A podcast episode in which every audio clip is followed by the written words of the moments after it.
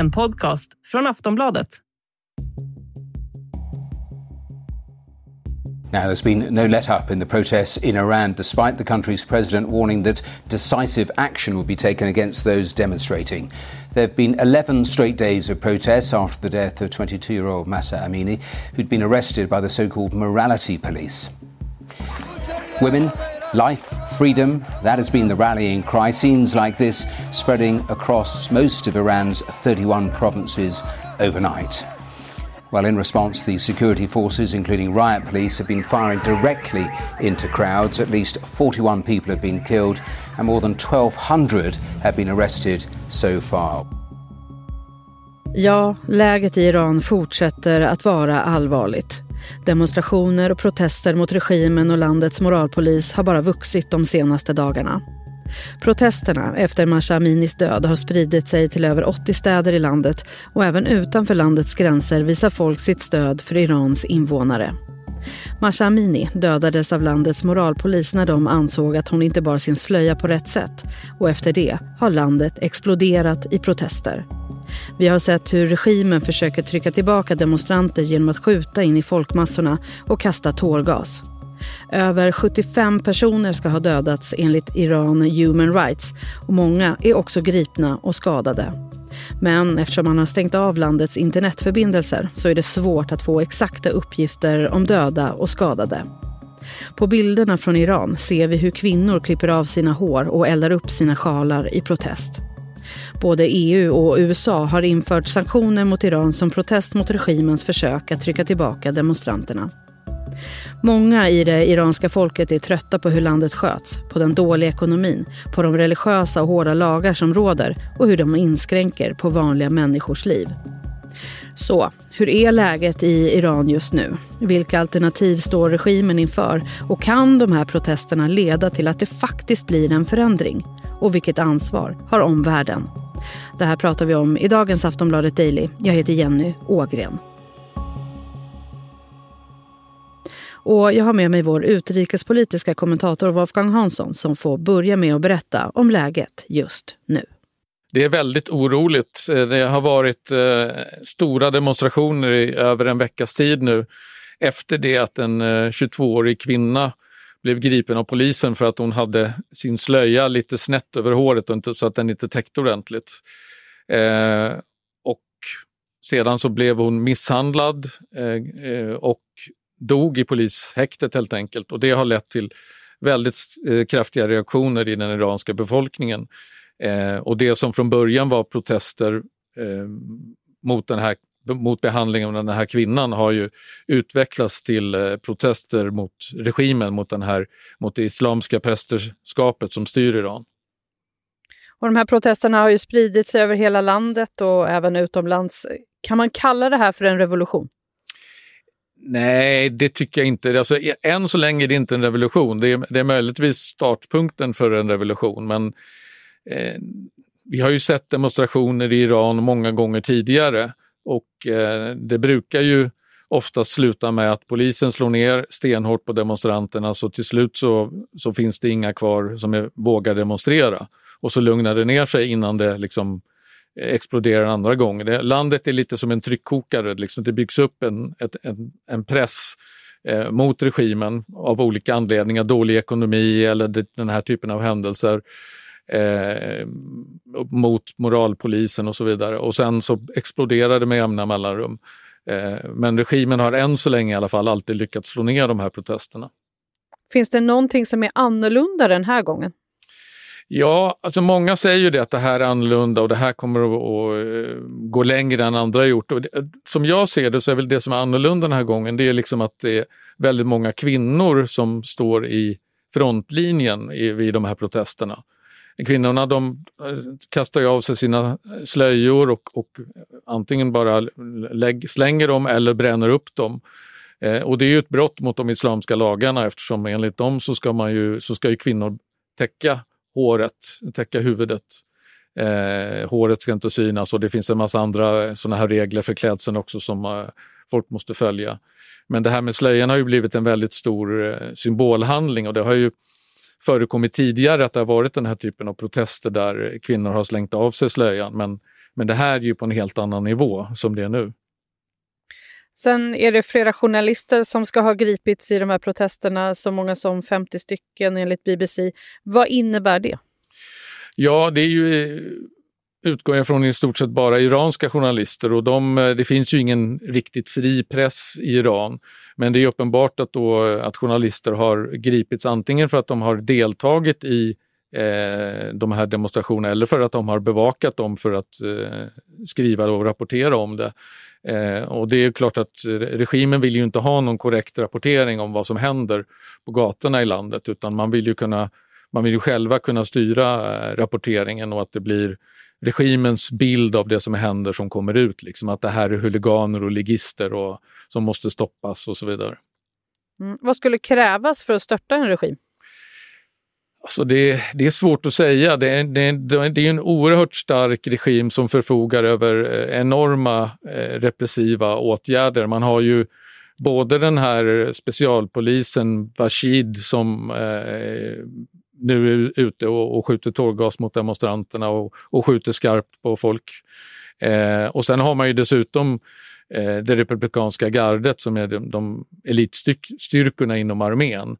Så att man har ett enormt våldskapital som man förfogar över. Eh, och jag har, jag har svårt att se hur, hur folkliga protester som, in, som inte har stöd inne i regimen så att säga ska lyckas att, att, att fälla regimen. Jag, jag har väldigt svårt att tänka mig det. Och alla tidigare erfarenheter har ju visat att, eh, att det inte har gått, trots att det har varit många tillfällen när världen har trott liksom att ja, men nu kanske den här islam, islamska diktaturen faller, så har den ändå överlevt varje gång.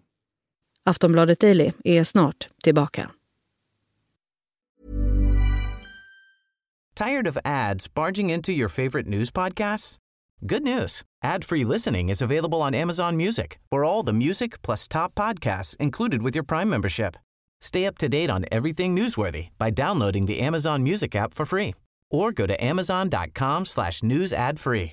That's amazon.com slash news ad free to catch up on the latest episodes without the ads.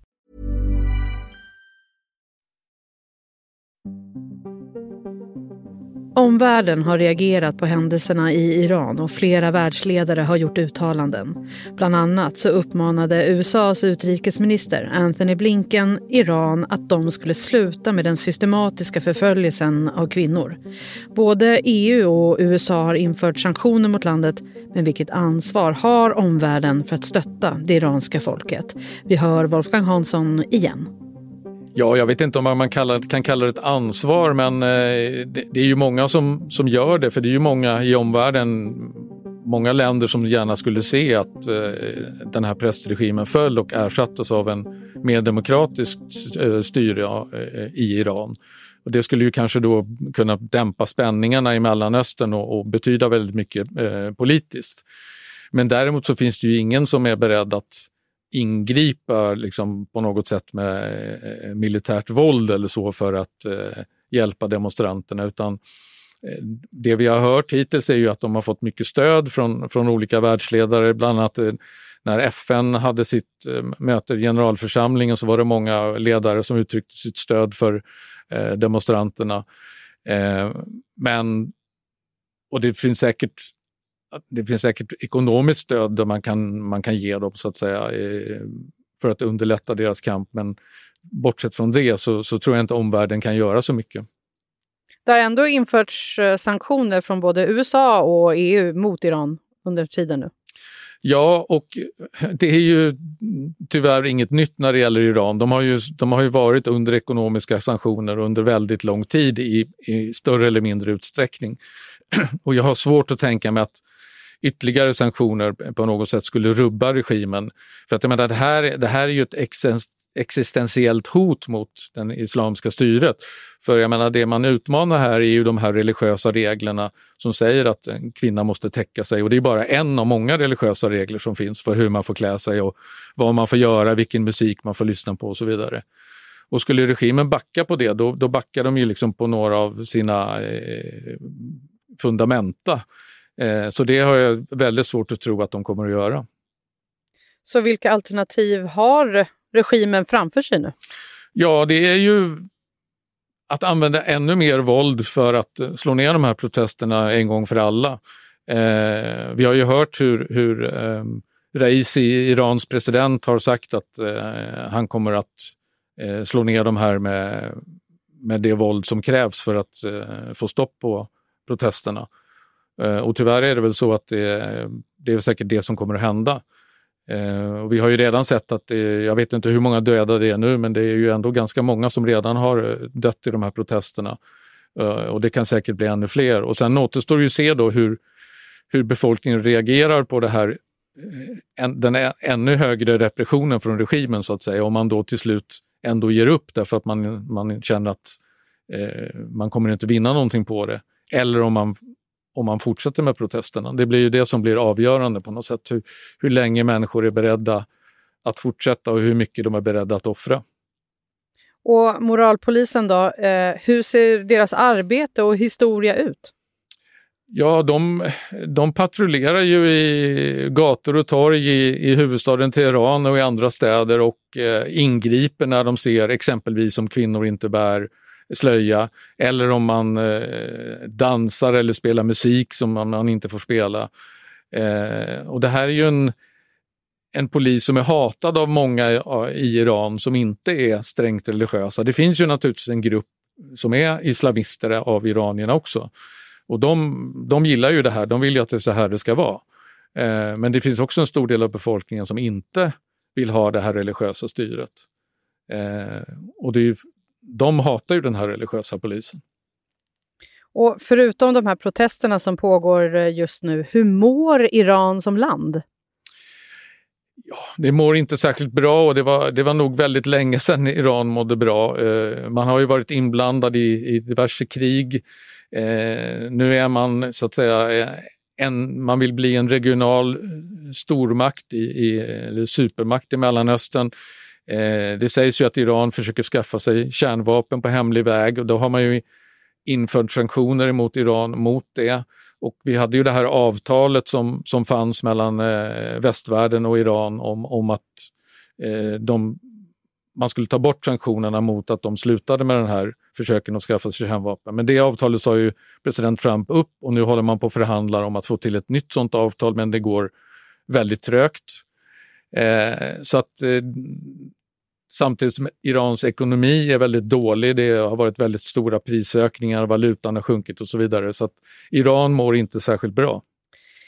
Wolfgang, om vi skulle måla upp potentiella scenarier framåt, eh, vad tror du kan komma att hända? Alltså, baserat på vad vi har sett tidigare så tror jag att regimen kommer att slå ner på de här protesterna stenhårt och de kommer att lyckas få stopp på dem. Och folk kommer att slicka sina sår tills den här tryckkokaren exploderar nästa gång. Så du tror inte på någon stor förändring Nej. efter de här protesterna? Nej, det gör jag inte. Jag tror inte, och, och skulle det bli eh, enstaka reformer som regimen möjligtvis släpper igenom så tror jag inte det, det är inte förändringar på den, i den storleken så att säga att den här islamistiska diktaturen är hotad på något sätt utan den kommer att fortsätta tills eh, det blir ett folket reser sig på riktigt som en man, så att säga, när militären inte längre klarar av det. Eller om det blir eh, bråk internt inom regimen, så att, säga, att det finns krafter där inne som vill göra förändringar.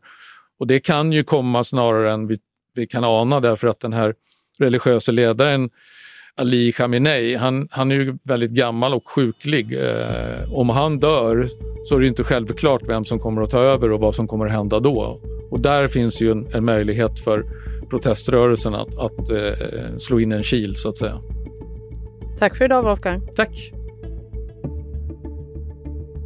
Sist här Wolfgang Hansson, utrikespolitisk kommentator på Aftonbladet. Jag heter Jenny Ågren och du har lyssnat på Aftonbladet Daily. Du kan läsa mer om läget i Iran på vår sajt. Följ gärna Daily i din poddspelare eller i Aftonbladets app så missar du inga avsnitt. Vi hörs snart igen. Hej då.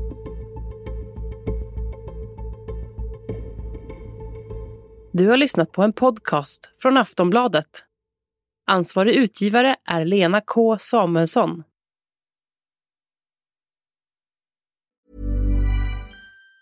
Say hello to a new era of mental health care. Cerebral is here to help you achieve your mental wellness goals with professional therapy and medication management support. 100% online. You'll experience the all new Cerebral Way, an innovative approach to mental wellness designed around you. You'll get a personalized treatment plan from a therapist, prescriber, or both in a safe and judgment free space. Your cerebral therapist or prescriber will outline a customized plan with clear milestones along the way so you can get to feeling your best. With Cerebral, you're not alone in your mental health journey. We're here to empower you to live a fulfilling life. So take that first step towards a brighter future and sign up today at cerebral.com slash podcast and use code ACasts to get 15% off your first month. Offer only valid on monthly plans. Other exclusions may apply. Offer ends July 31st, 2024. See site for details.